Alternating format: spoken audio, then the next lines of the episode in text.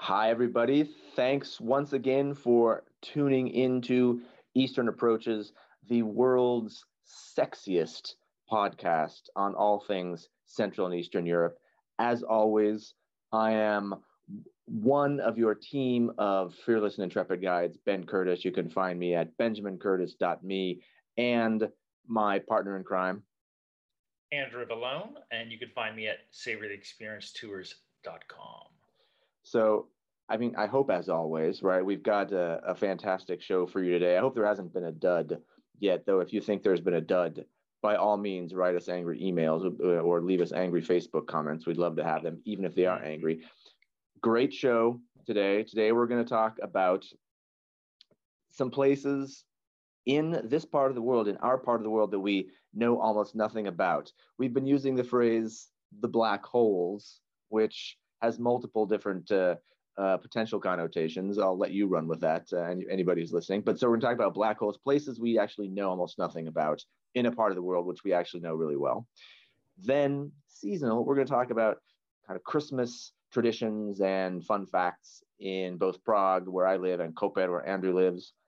We'll do a bit of destination focus this week with some outdoorsy places. And then, in honor of his dad's birthday, Andrew's got something special at the end. So that's our plan. Let us begin, Andrew, with a black hole.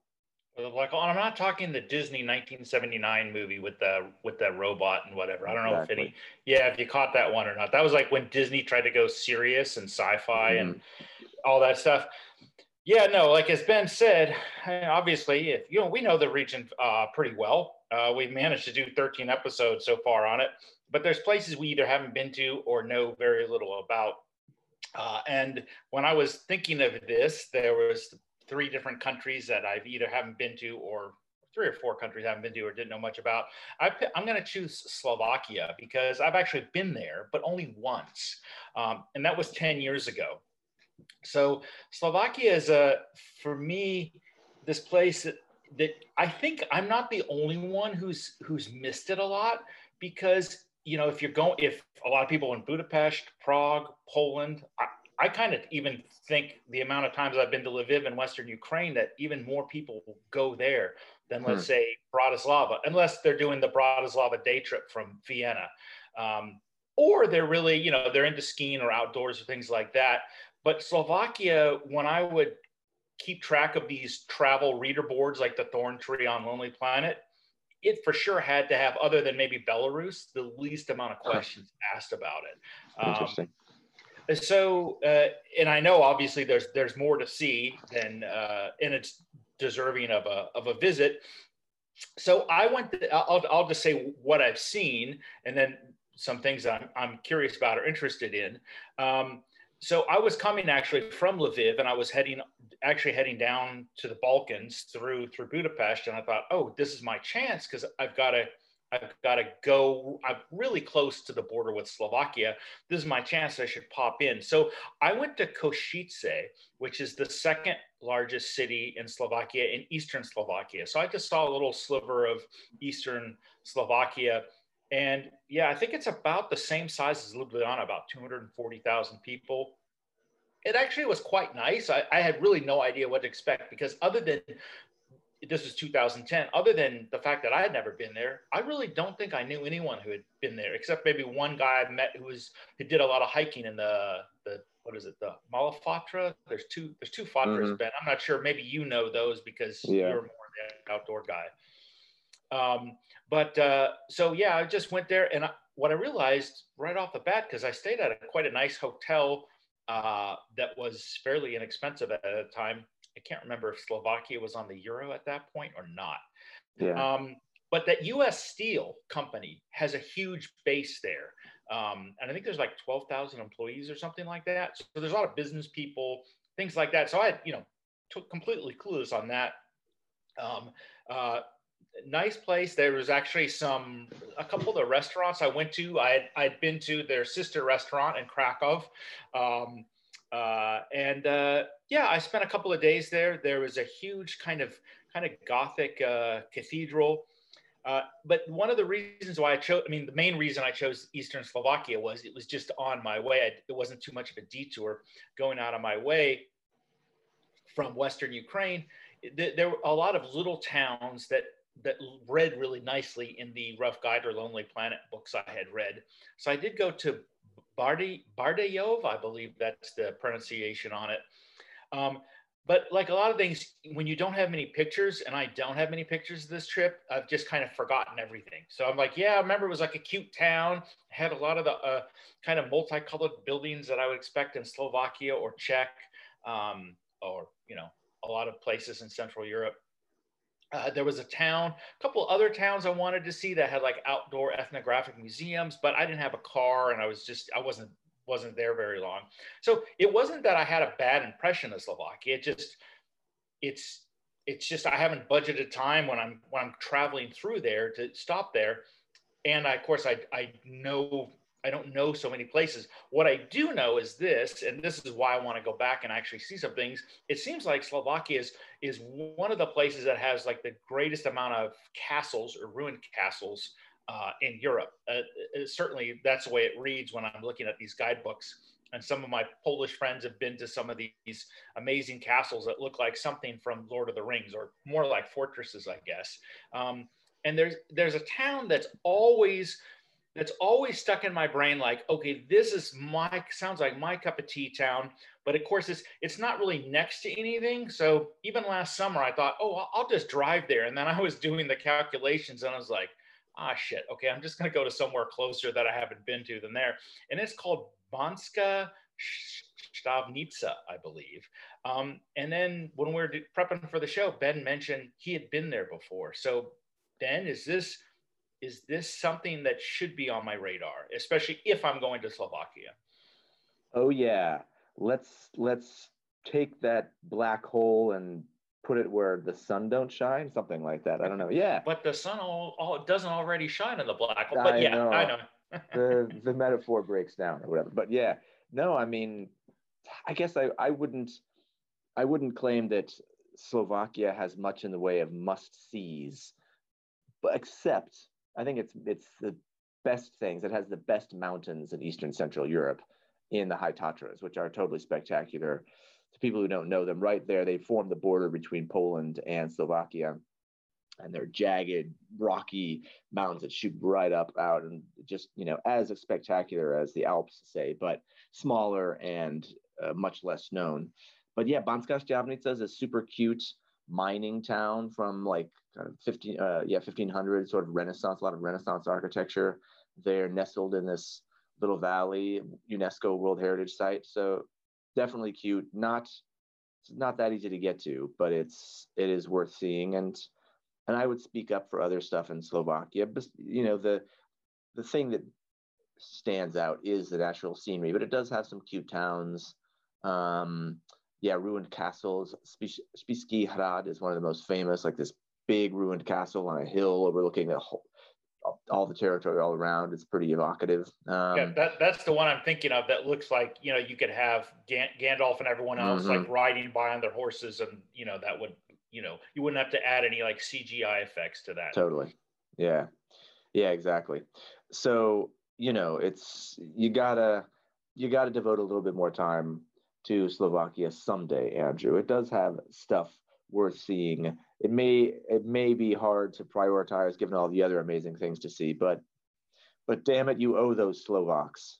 I, I do. If nothing else, I feel like since everyone confuses the country I live in with their country, mm-hmm. you know, I might as well like, hey, here's the 10 differences between Slovenia and Slovakia. And actually, the the last few years, I the people I know, let's say, kind of in wine in Slovenia, are talking up Slovakian wines quite a bit. And so I hmm. think it seems like, uh, you know, and obviously uh, I was there once and I wasn't paying attention to it. Certainly their wine and even their food scene, I was, you know, just reading some things online look like, okay, yeah, that's, you know, there's, there seems to be maybe more on offer than I thought. Although I think part of the I think part of the reason Ben is like I never there wasn't anything in Bratislava either that I read or heard mm-hmm. from quite a few travelers on that really sold me like oh i got to go to that capital. Uh, and then most of the things i want to see aren't next to it. So if like if this uh, Stiavnica was nearby it's like okay i'll go to bratislava and then you know see this castle and the, the this that and the next town and whatever. So i think that was part of the thing is uh, just not having the capital city like draw me in to it. And then everything else seems a little bit scattered. So maybe for me best is to just go go with the car and just kind of roam around and whatever hits whatever hits my spot i'll just stick at for a while and and kind of mosey around the country like that. I think that makes sense. Uh yeah having your own car will totally definitely make it easier. And and yeah bratislava yeah yeah it's not it's not gonna be anybody's favorite but yeah you know you go to where the good stuff is and and it's it's not bad and certainly i mean you won't have to share it with loads of tourists because uh, uh, it's whether or not the thorn tree whether or not slovakia has risen on uh, the thorn tree's radar i don't know since uh, 2010 but i don't think there's a whole lot of people under normal circumstances pandemic side who are there anyway yeah, um, uh, I, I, I would agree. I, it looked like when I was there, just looking at talking with a few people, looking at like websites and seeing what language it was, it was definitely more like they were going for the German Austrian markets and mm. spas mm. and things like that, which make which makes sense. I mean, that's a big thing in Slovenia that I totally ignore just because I'm, you know, I'm I don't know, I'm not as not so interested in, in spa things. So I kind of just I just don't even read those chapters of the book. mm-hmm. um, okay, well now it's time for me to admit my shame, and this one yeah, so Slovakia, we can kind of cut you some slack on that, in that it's not, you know, it's this little country sandwiched in between other things. But my black hole is pretty shameful because it's like my black hole is kind of two thirds of uh, the one of the largest countries in Central Europe, most po- and most populous countries in Central Europe, and that is Poland. Like, I will admit there's some good things in Poland I have never been to, like Gdansk up in the north, right? Or Malbork, the famous fortress, which is a UNESCO World Heritage Site, Torun, which is this ostensibly cute, how would I know? Just because I've seen pictures, uh, medieval town in northern Poland, Warsaw, of course, the capital, which doesn't maybe get as, as much love for being cute, but is apparently quite vibrant and all that kind of stuff. And uh, I've been to the Warsaw airport. And that oh sure buddy that counts. Yeah no i know it's pretty bad. And i don't and i'm trying to i don't know why i haven't been to these places.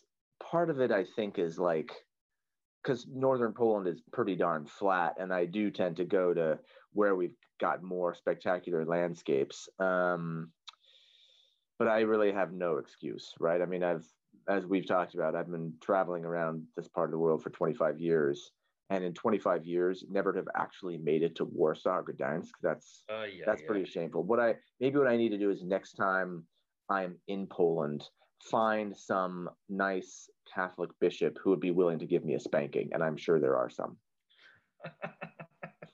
I I would know about that, but what I would but what I would know is yes, Gdansk is is so so much history. I mean, the, and so much uh, amazing renovation work. If you see the photos, the before, like the post World War II photo, and how it is now, it's. I mean, I know war, a hmm. lot of people see that in Warsaw, how it was totally rebuilt, and you're kind of amazed. Although it looks a little bit more like, yeah, this has been rebuilt, but hmm. Gdansk is. You're like, oh, I just figured all this all these brick buildings are were here, you know, still standing from 15th and 16th century in the golden age. So, hmm. uh, and Torun is is cute. It has the the uh, Polish gingerbread pierniki uh, mm-hmm. museum. You can make it there. You could buy it there. It tastes great. It's got a um, uh, Copernicus was born there. Uh, Malbork is the largest brick castle in in Europe and perhaps the, the world. So yeah, I, I think for me, because I've probably seen more of Poland in that area and less in the other area, because like I've been to Krakow and, and the Tatras, uh, but I haven't been to a lot of the other places, unless say more southern, the southern half of Poland. So I'm more more versed in the northern half. So you got to check it out. Even Warsaw, Ben, I have to say, it's one of those things where it's like before it'd be like, yeah, if you have time, see it. You know, not a must see for for Capitals, but I've seen it over now over 20 years and how it's changed. And it's it's it's a there's a lot going on there like that mm-hmm. you you won't you could spend three days in warsaw and you you you won't be bored and there's plenty of palaces to see and some of the museums uprising museum or world war ii museum the museums of poland are are cat's ass so hmm. um, definitely some things to see yeah no i i do feel shame about it and i even had a plan this year of going to these places until you know travel plans came apart uh, in 2020 but damn it, 2021 will be the year of Poland for Ben Curtis. You heard it here, people. Uh, December in December 2020, Ben declared 2021 he's gonna he's gonna fill up that black hole with knowledge or whatever, whatever you fill up black holes with. Gdańsk or die. Exactly. And then it's like, okay, here's the funeral for Ben. He didn't make it there. no, no, no. no. I, I, really think, well, if we're allowed to travel, I think I will. I think I will. I will get there. Yeah, let's we'll do a follow. We could do a follow up uh, mm-hmm. in a mm-hmm. year from now and, and see where we're at. I'm not so sure on Slovakia just because the, like most of the places around it, I'm not really sure I'm going there next year. Mm. You know, caveat obviously that you know you know travel is somewhat uh, back to normal. Uh, but I th- I think though the next time I'm in one of those bordering countries, I'm gonna have to like okay, I really gotta I really got to plan at least three or four days to go see something in Slovakia. So uh, I could, you know, I try to one up you. Yeah, sounds good. And I guess the the invitation is out there to anyone listening that if it turns out that I have not made it to like Gdańsk and Warsaw and Torun in 2021, that if anyone knows a Polish Catholic bishop who is into spanking people you know, just we connect us and uh, and he will mete out my punishment. Now, is that is that is that is that going to be like a video that you know will yeah. be uploaded on our Facebook page? okay. I'm thinking it ought to be. Yeah, that definitely ought to be a live event yeah if we and if we can't like bust our records for viewers and hits mm-hmm. and all that and all those like social media stats i'm going to be so disappointed in our guests i think uh, in, our, in our viewers would be like okay guys we're just going to give up now like yeah. if, if you can't tune in for that then like what the hell's the point Mm-hmm. You didn't tune in for for our trivia, but for Ben getting spanked by a Catholic bishop, you better be there. Exactly, because he doesn't want to go through that again. Uh, exactly. Most likely. Most likely. exactly. Uh, so you know, uh, let, us let's, let's do the segue into Christmas stuff. My first Christmas in Europe uh, was actually not in Warsaw, but my first the first time I saw Christmas decorations go up because it was late November of 99 was in was in Warsaw. So I hmm. remember them putting up Christmas decorations and such like that uh, in in Warsaw. Uh, and I've actually there's there's I wish I, I, I will try to put this link on our Facebook page. There is an amazing Japanese photographer who who usually shoots Croatia and Balkans, but he's in Poland now and he's shooting all the uh, Christmas decorations and mainly in Warsaw. I'm not sure Krakow and it's amazing, uh, amazing decorations. But that was my first intro. It was like, oh, okay, it's like almost thanks. It was like Thanksgiving-ish time in the states, and I was in Poland, and they were already setting up shop there with all the decorations in Warsaw. And here in Koper, Ben, the last two or three weeks, they've been setting up this, that, and the next thing.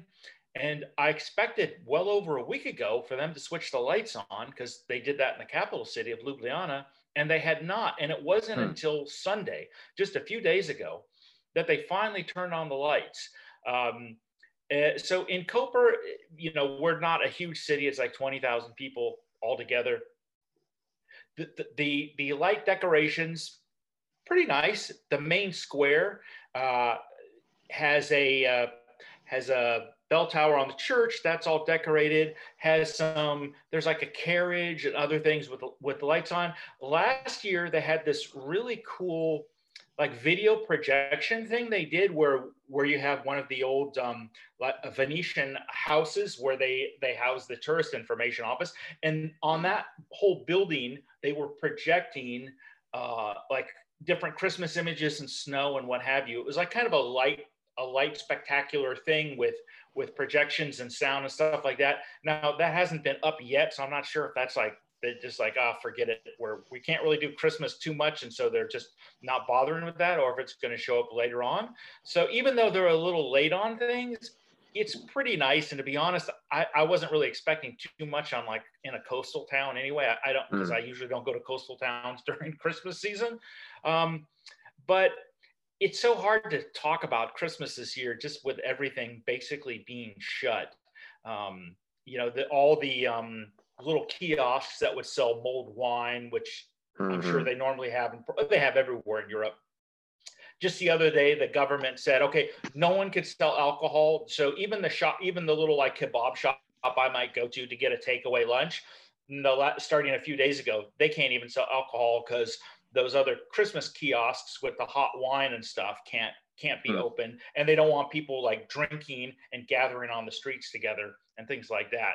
So it's really other than the lights obviously the weather doesn't you know there's no snow here. We got a lot of rain recently but it, it doesn't feel so it doesn't feel so christmassy. And I, I, think there's one or two people doing the roasted chestnuts which to me is like nice but that's more like an autumn thing. Like in my book i mean it's nice to have a christmas too. So yeah i don't i don't know. Um, and you know since since my family and i obviously are not slovenian we don't have and we don't really have a set like here's what we make every year here uh, and if you're wondering well ha- have i been invited to some slovenian's house for dinner that would be shocking if that were were the case and hmm. that's one of those differences i could say that's definitely between I think the U.S. and and a place like Slovenia is yeah I don't think anyone it crossed anyone's mind hey let's invite them over for dinner maybe some other expat would invite us over for dinner on Christmas although technically not this Christmas because then we'd be breaking the law um, but uh, so I don't really know I mean I don't really have a very good idea on here's what Slovenians do at Christmas time or like what they make, what they cook, things like that. Um, some other holidays, I, it's more noticeable because you can go to restaurants and get the St. Martin special or something mm. for Easter or whatever. But Christmas here, it's it's kind of just you know, uh, yeah, I don't know. It's this year especially. It's just it doesn't really feel like the holiday season. Yeah, I think the same to a certain extent in Prague too. Like the here you ought to have the like really lively Christmas markets all set up in in squares throughout the city, and you know those aren't happening. And and yeah, I mean, some of my Czech friends were already lamenting. Well, yeah, we can't go out and have some of the svařák, which is the mulled wine, like the seasonal kind of stuff, and just the that kind of get-togethers, that atmosphere. Not happening here either. The lights have gone up. I wonder if they're doing less here this year though too i think.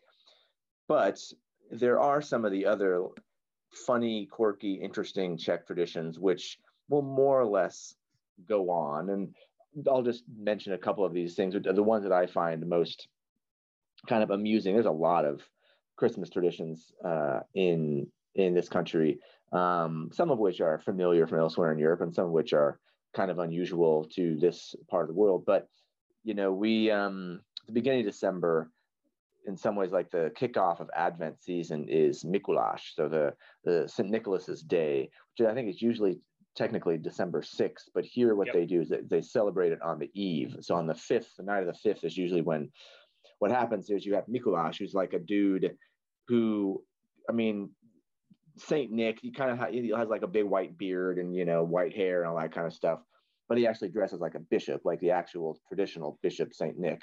Um, and he goes around a towns, I mean Prague or whatever Czech towns. He goes around towns and he's accompanied by an angel and a devil. And they go around and they uh, Saint Nicholas knows like takes the tally of whether kids have been good or bad in the previous year. And if they've been good, then the angel, so it's somebody dressed up as an angel, uh, gives them like some sweets. But if they've been bad, well, then you know they might get a potato from the devil, and the devil usually like has this like sack goes around with a sack and a chain. Um, and in normal year, like uh, St. Nicholas and the angel and devil would like actually come into people's houses. So sometimes like families just arrange, okay, it's it's Mikulash Eve. We're gonna have this the trio come over to our house as a kind of event for for the family and for neighbors and that kind of stuff. So actually, it's just go into your house and and you know the kids would all kind of have their reckoning.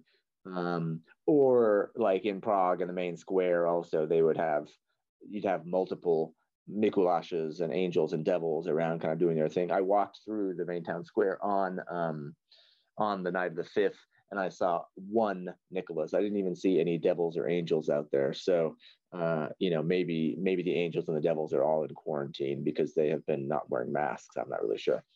Um, well, I mean, some of them might even be like like here. You know, you've got people dressing up as the Krampus uh, mm-hmm. char- character, and they might have like the full on costume with masks and stuff like that. It all, it's almost like a mini carnival. Uh, mm-hmm. I think the first couple of Christmases I lived in Slovenia in our village, we'd have these, you know, I didn't know anything about them. I was like, what's going on? And here's all this, you know, hoopla outside. And you look at these people and then you're like, ooh, they look kind of scary. Because it was yeah. just, there was no Saint Nick. It was just a or angels. It was just like you know five or six dudes dressed as a Krampus guy. So or Krampus yeah. creature.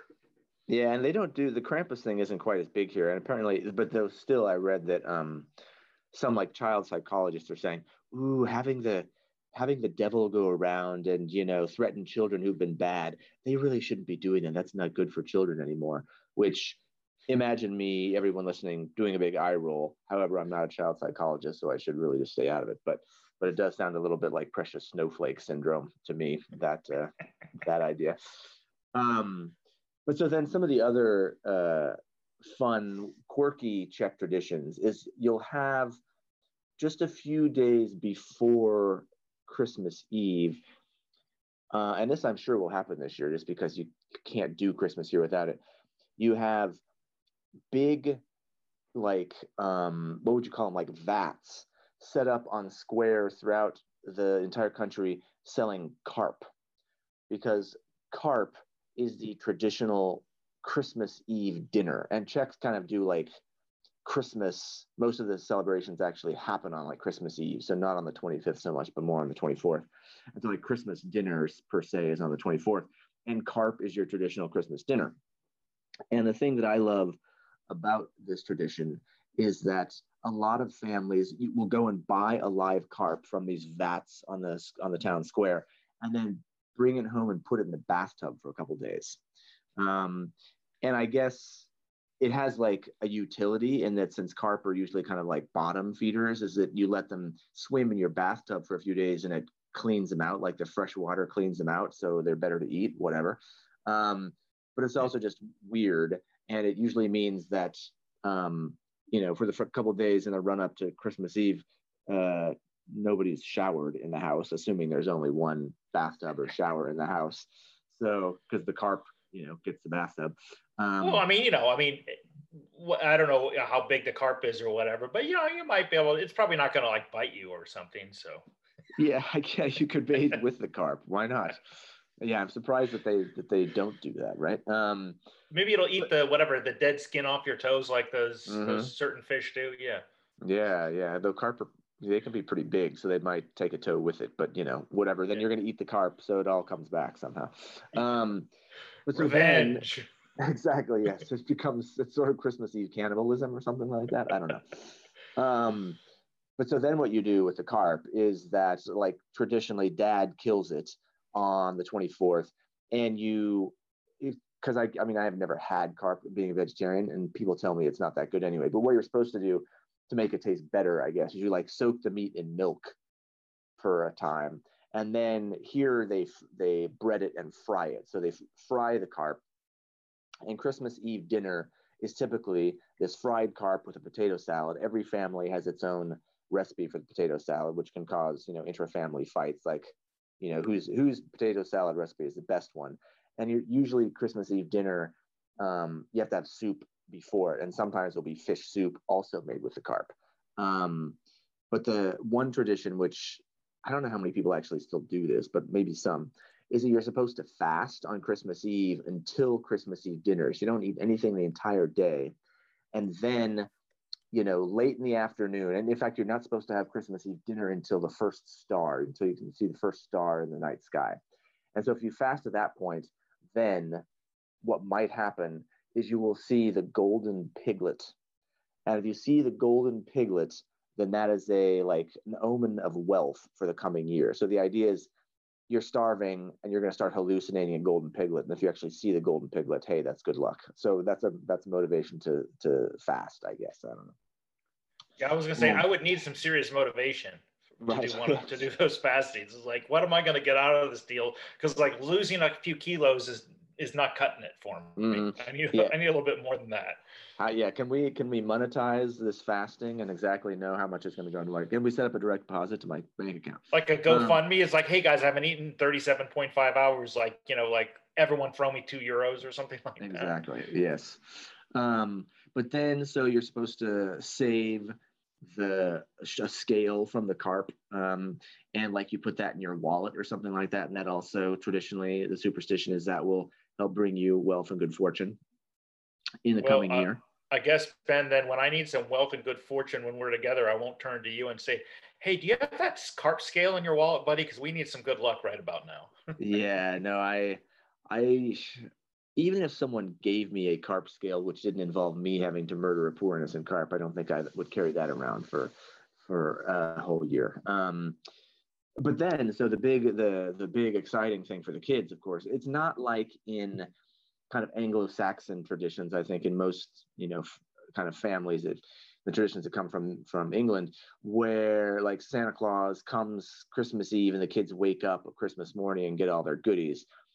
What how it works here is it's not Santa Claus who comes for one thing, but actually Christmas Eve night, while the kids are still awake, little baby Jesus sneaks in the window and leaves presents. And they call little baby Jesus called Ježíšek.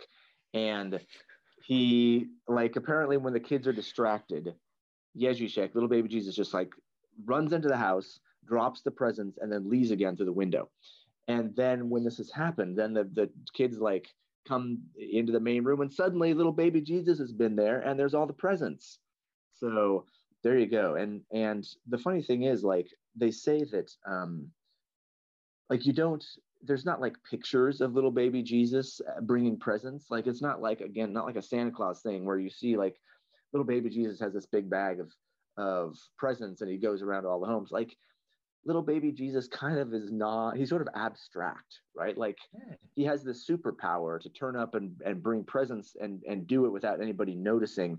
But like nobody really knows what he looks like. So that's kind of, that's his superpower is, is to bring all these gifts, but also somehow to remain invisible. Wow. Yeah. So like in case you, you're like, if you go to the atheist family, they're like, well, little baby Jesus couldn't make it. So we had little baby Amazon come instead. Exactly. exactly. Yes. The little baby drone that delivered your presents this year. Yeah. Um, um, uh, this, this just in, because uh, you were talking about carp, and this is what I thought, but I, I reconfirmed with the power of Google Translate that yes, in Slovenia, carp is almost carp, except they they swapped a couple of the letters around and it's crop. Mm-hmm. K R A P. So it's like, mm-hmm. no, I don't. I don't normally eat crap on on on Christmas. I usually want to eat something good, duck or turkey or whatever. You know, go to a restaurant. But yes, carp is crop. Um, which uh, would be why if you Andrew had um, crop on Christmas Eve, people might then say that you had a shit eating grin. I don't know where I'm going with that. Anyway. Um, that was pretty bad. We should we should move on from that one. But so those are some of the quirky Czech traditions. Uh, you know the, and if anybody is feeling inspired by this, yes, get yourself some carp, and then who knows, maybe little baby Jesus will miraculously make an appearance with presents on Christmas Eve. That's cool. I don't. I, I mean, people in Slovenia might eat carp, but I'm not sure about the whole bathtub thing, and I haven't heard the the little baby Jesus thing. So I'm guessing that's not in Slovenia. But mm. like I said, I, I, am kind of experienced. I'm experiencing Christmas here, kind of like I was back home, because Christmas is all at my house. I'm not, you know, mm-hmm. you know, mm-hmm. sharing it with other Slovenian families or what have you. So I, I can't be 100% sure what all goes on. Maybe it's one of those like they just keep it all secret because they don't want us to know the, you know, the foreigners. Yeah, the, the, the yes, keep the foreigners out. So that's mm-hmm. fine. Uh, but what's great is you know with the with married to a Russian and having all these expat Russian friends, I could always just celebrate Christmas again in January. So you know, mm-hmm. double, down, double down on the Christmas stuff. Except as I tell my kids, like, no, you only get one set of presents, but you know. oh, that's how dare you? How dare you like limit their their consumerism in that fashion? I know. It's like you guys could get half now and half later, or all now and none later. And you know what? They're, they're just going to go for the all all all, mm-hmm. all of mm-hmm. it right now. So yeah, of course. So hey Ben, let's let's talk a little bit about something we haven't we haven't really done yet on our podcast. Is for a destination focus rather than a specific place, or like we've done in the past with the off the beaten path uh, spots and second cities, which we've just done recently. We can talk a little bit about some outdoorsy type of places, uh, whether to do walks or other outdoor sports or just beautiful places to to go see. I'm gonna pick just places in Slovenia close by. I'm not the hugest outdoor guy, but there's a, two places in Slovenia that if because Slovenia is you can you can attest to this. Slovenia is a country filled with very beautiful places. Am, am I am I right? You ain't lying. Yes, I ain't lying. Uh, and it's always hard to say like what's the most beautiful spot, but I would say two of two of the two or two of the three that always come to mind is uh, Logarska Dolina or Logar Valley, and then uh, um, uh, Soča Valley uh, where where I think you've been. Uh, I'm mm-hmm. not sure if you've been to Logar or not. Yeah. Um, but those are two places that are that are that are beautiful. Logar Valley is a place that gets missed m- more by tourists. I think it's more for locals or maybe some Austrians. Uh, and it's kind of central, north central, so on the border with Austria, but in more in the center of the the, the country. It's not too far away from things but because the highway doesn't get you right there it's more of a drive.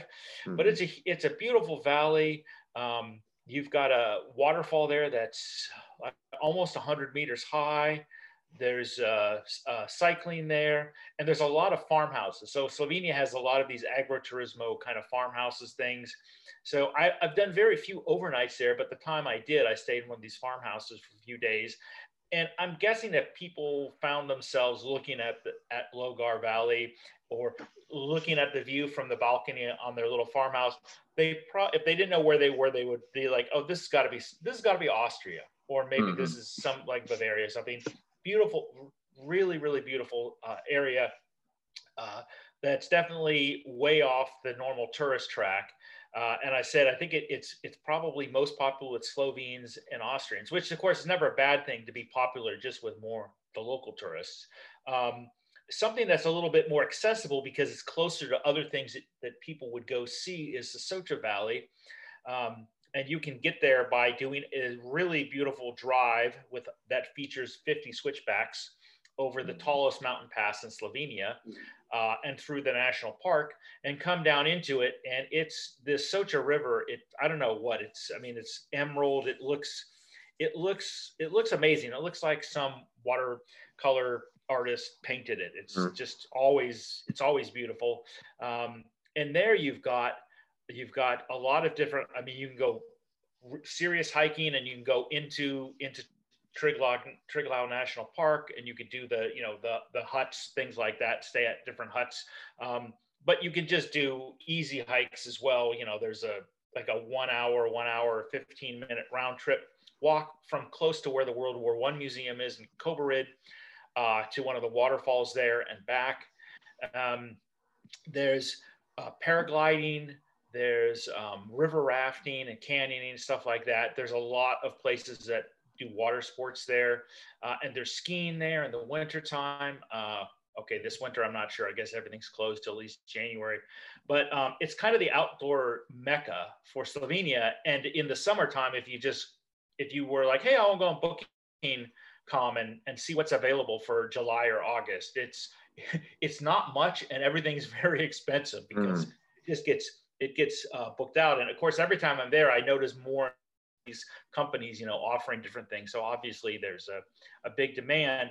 But um, as I said, I'm, a, I'm not a huge outdoor person, but that place is is really beautiful and easily accessible, even to the point of like, hey, if you didn't have your own car, you can get a bus from even, let's say, Ljubljana or other places to Bovec or to Kobarid. And from mm. there, you've got, you know, you've got hostels if you want to go cheap and hang out with a bunch of other people who are probably going to spend most of their time hiking and walking, things like that.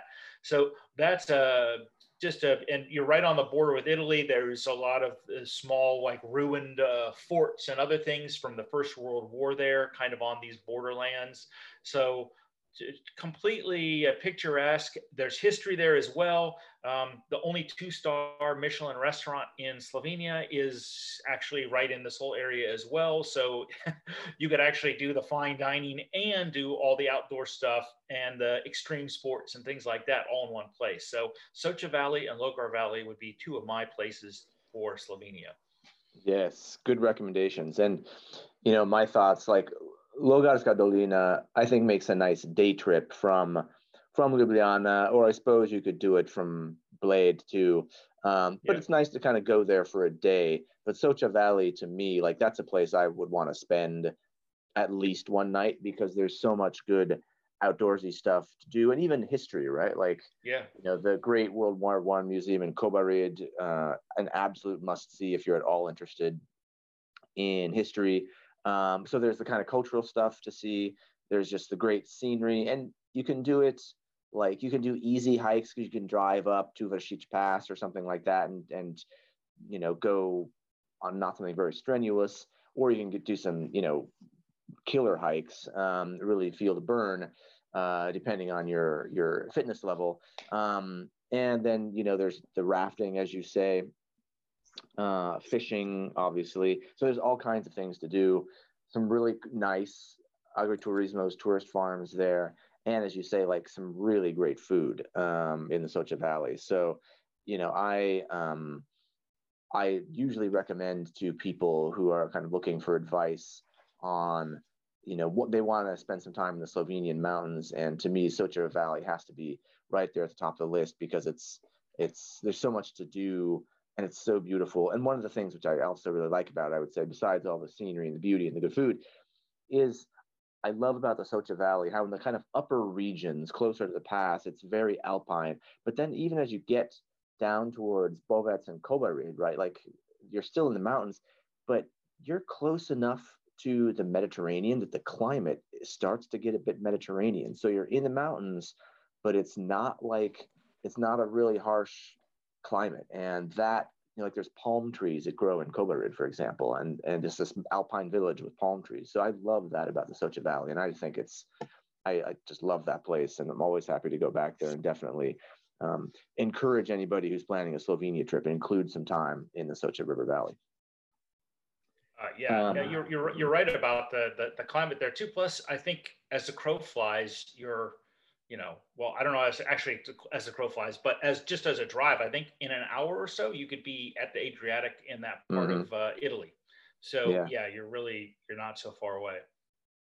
Yeah, no, it's a pretty great place. Um, so my outdoorsy recommendation uh, focus for this installment also happens to be southeastern Europe, former Yugoslavia, uh, and, but a a world away in so many in so many respects from Slovenia, and that is Durmitor National Park in Montenegro. So Montenegro, famous for its rugged terrain, and Durmitor National Park is like the most rugged, the most spectacular of all of Montenegro's really impressive mountains. Um, it is also a UNESCO World Heritage Site.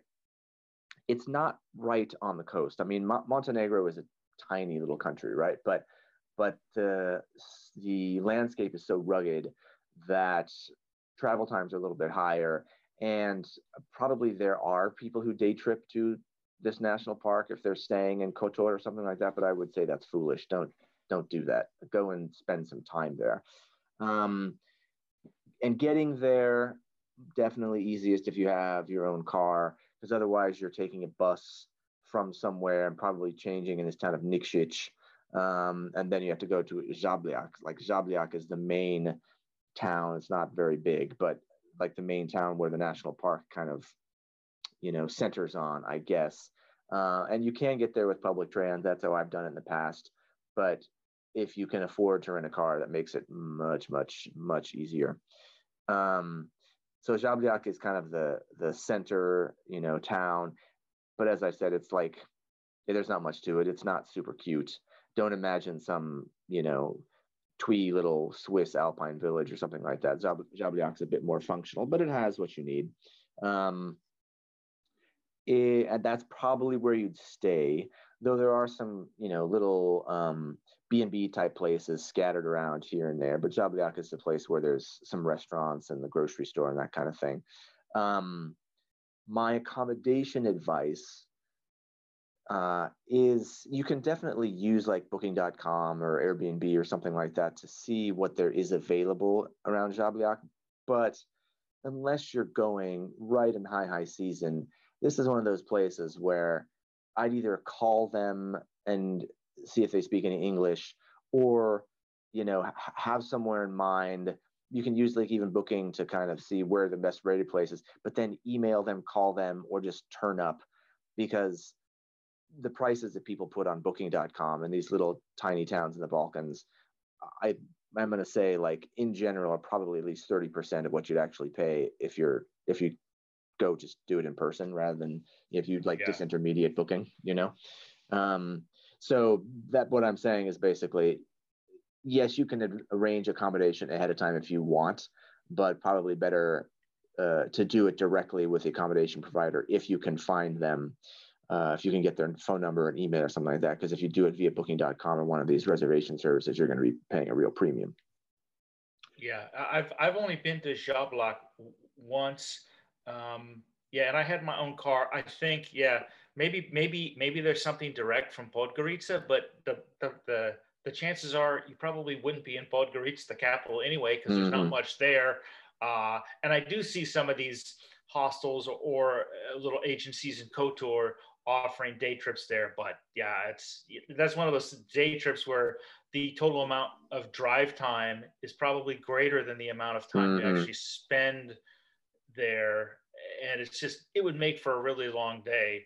And it's just it is I mean it's a really pretty area and it's not it doesn't have built up tourism like you know let's say around Lake Bled in Slovenia or certain places uh, elsewhere like outside of Plitvice uh, parks in Croatia. So it's there's definitely plenty of options to to to stay and you can kind of enjoy the fact that it's not this big uh, uh, tourism hub. Yeah exactly. I mean you you though you'll certainly depending on what part of the year you go in you'll encounter other people on the trail but not that many right? Not compared to somewhere in the alps probably. Um, and of course prices are so much lower than um, what you pay in the even in the Austrian Alps or the French Alps, let alone the Swiss Alps, which of course you have to be a millionaire to to afford the Swiss Alps. But um, but yeah, so it's it's much much cheaper, and the scenery really is spectacular, right? Like there, the the mountains there aren't that high uh, compared to in the grand scheme of things. Like I think the highest one is 2,500 some meters, so like 8,000 ish feet, um, but they're really impressive and rugged. Um, and it's a, it's a smallish mountain range right there, but just the whole scenery all around is quite nice. In fact, connected to Durmitor is this Tara River, which is the supposedly the uh, longest and deepest river canyon in Europe, and supposedly the second longest river canyon in the world after the Grand Canyon in the U.S. And it really is spectacular. Like the Tara River is super impressive. Um, it's famous for its rafting, and it's one of the best places in Europe to do kind of whitewater rafting.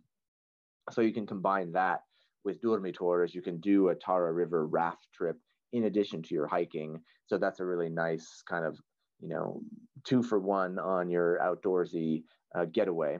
Um, and the hiking in Durmitor, you know, it, it ranges from just easy walks around a couple lakes um, to you know climbing the highest peak in, the park, which is as I said around 2,500 some meters. The and they're the trails are all well signed, so that's generally pretty easy.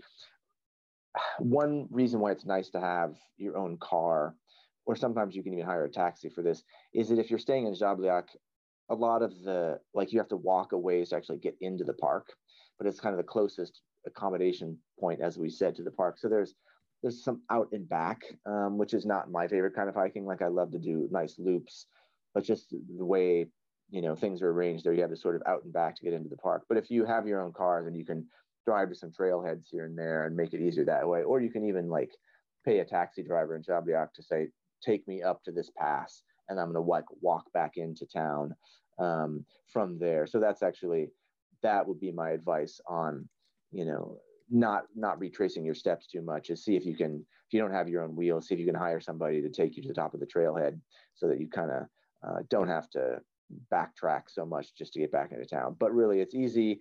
Um, you know, I don't know how much English is spoken there because I speak the local language, but I think you can generally get around with it.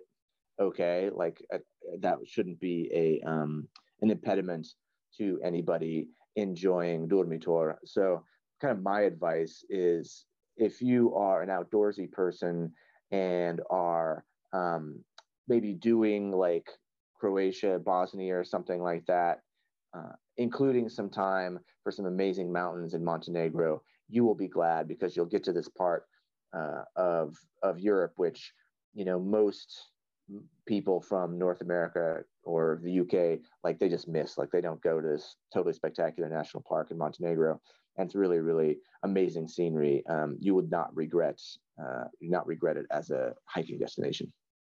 I'd agree. Yeah, and you know Montenegro means Black Mountain, and it's just it's pretty much just a bunch of mountains mm-hmm. and some co- and then some coastline and a little bay that comes in from the Adriatic. It's like mountains everywhere. Yeah, there's about mm, I think there's seven or eight national parks now in Montenegro, and six seven years ago, I just I tried to draw I tried to go to see all of them except for one because of the uh, the weather conditions.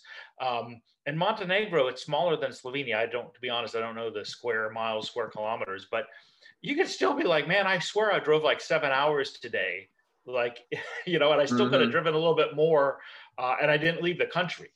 Um, so yeah, it's uh, there's no there's no real main highways there, and mm-hmm. and um, yeah, there's you've got you've got national parks also bordering Kosovo and Albania with the Cursed Mountains. So yeah, I think for people who, who are really into mountains, Montenegro as well as Bosnia, like that's a great. Mm-hmm that's a great double feature. Slovenia is more like, hey, it's really beautiful, and you could do some hiking and other stuff, but everything's kind of close by to other things, and there's a lot more infrastructure and easier to get to, or what have you. Um, and you could just like kind of set yourself in a nice, beautiful area and do some outdoor stuff. And I think Montenegro is more like, hey, if you want to just do more hardcore outdoor things and climb a, mount, a lot of mountains, or just spend a week on on trails, then uh, Montenegro is probably more more the place to go. Yeah, I think that's a good distinction. So before we uh, before we sign off uh, for this episode, I just wanted to uh, just speak briefly because uh, this episode should be out around the fifteenth or so, the middle of December, and uh, fifteenth of December would have been my my father's eighty sixth birthday, but he passed away seven years ago.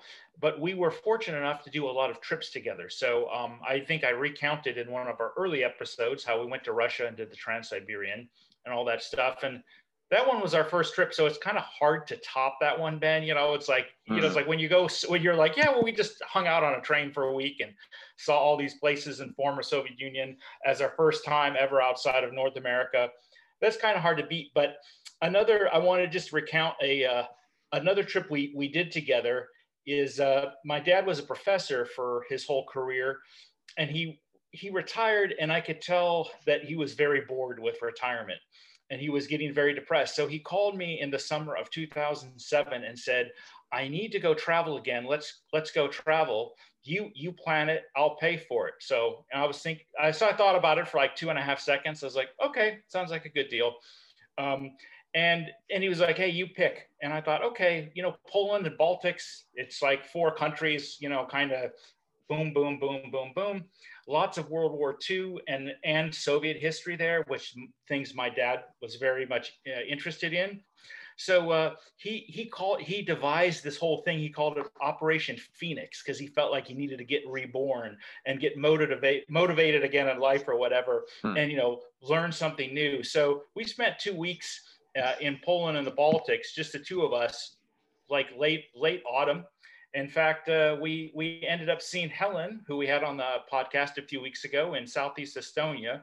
So it was one of those. I mean, my dad and I were like the perfect uh, tra- travel partners together because we had, you know, we're both anything.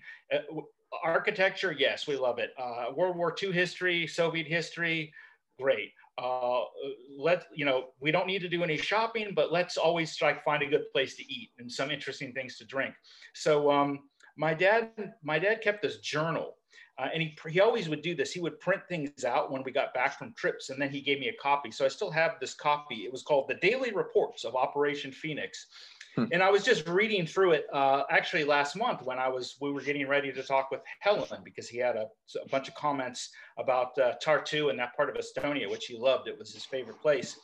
But I just noticed how many comments he would make about places we were eat we would be eating at, you know. And it's it's kind of fun because I don't know about you, Ben. Do you, do you keep a do you keep a journal at all when you travel anymore? Uh, occasionally. Yeah, I kind of you know I just I rely on like, well, I got photos from here that could give me a, you know, mm. where I was at whenever, or I got Facebook pay, uh, posts I could look at. Uh, and it's really too bad because there's a lot of details that get lost. Because if you don't post on it or you didn't take a picture of that one thing, it kind of it goes out of your memory. So uh, I was reading through, and it, there was a there was some Romanian or Transylvanian restaurant called Dracula in Vilnius, Lithuania, and I was like, hey, let's, you know, it's like, hey, we're not in Romania, but let's, you know, try, let's see what they have there. My dad had a steak soaked in absinthe that was lit on fire. And that was like, he was like, this is like the best steak i have ever had in my life, you know, before. So, uh, and just reading through all these other places, uh, you know, that we were going through. And I was like, yeah, like his brain worked fairly similar similar to mine. You know, just like oh, these people here were super nice. Oh, here is a museum. Uh, there's a, a, car museum we went to in Riga that had all like Stalin's cars and things like that, hmm. and other uh, other cars that other Soviet um, what would you call them premiers had. Um, hmm. So just just reading through made me. You know, it's like it's it's really it's really too bad we we i mean i could say too bad because we traveled five times together and i'm guessing five times is a lot more than most people travel with their with their with their with their relatives or their parents or their dad. And i'm guessing a lot of people they might not travel so well with their mom or dad or whatever. I i don't really know. I was fortunate that that uh you know i had very really good travels with them. One of the things that was funny he would always ask me even when we were like planning the next trip or just talking about whatever, he would always say like, Andrew, you ever think we're going to go back to Lake Baikal? I'd be like, Dad, you always like once a year you ask me that question, and it's like the answer is like, that is so freaking far away. You know, like, are we going to get on a train for three and a half days? Or are we going to fly like eight hours from Moscow? Not like eight hours from America, but like get to Moscow and fly all the way there. So, um, you know, it's like unfortunately we never did, but he was always like kind of pining, pining for that. So I have I have some of his ashes, and one of my goals one of these days when when I return to Russia, because it's been a long, long time since I've been there, is to is to hopefully take the uh, take the train with my kids in the summertime, go out to Baikal, which should be beautiful in the summertime, and then uh, and put some of the ashes there. Because uh, otherwise, I mean, it's like if you look on a map, it's just so like in the middle of nowhere uh, mm-hmm. middle of Siberia. So um, anyway, it was uh, it was one of those things. I'm very I'm very glad. I wish I wish we could, of course, done some more more travels. But um, I'd say I'd say he saw he saw a fair bit of what of the countries we cover on this country, and he he really enjoyed it. And he was not like someone who was you know you know, like, oh, I've, I have relatives there. Of course, he had no heritage from from from any like Central Eastern European countries. Uh, he he just was interested in World War II things and Cold War stuff or whatever. But uh, I think he kind of like me, kind of found his niche here for for for various reasons. So just a little shout out to my dad. Um, if if people out there listening, they could get to travel with with their family, you know, with their if they're you know if they got grown kids or they still have a dad or, or mom or whatever.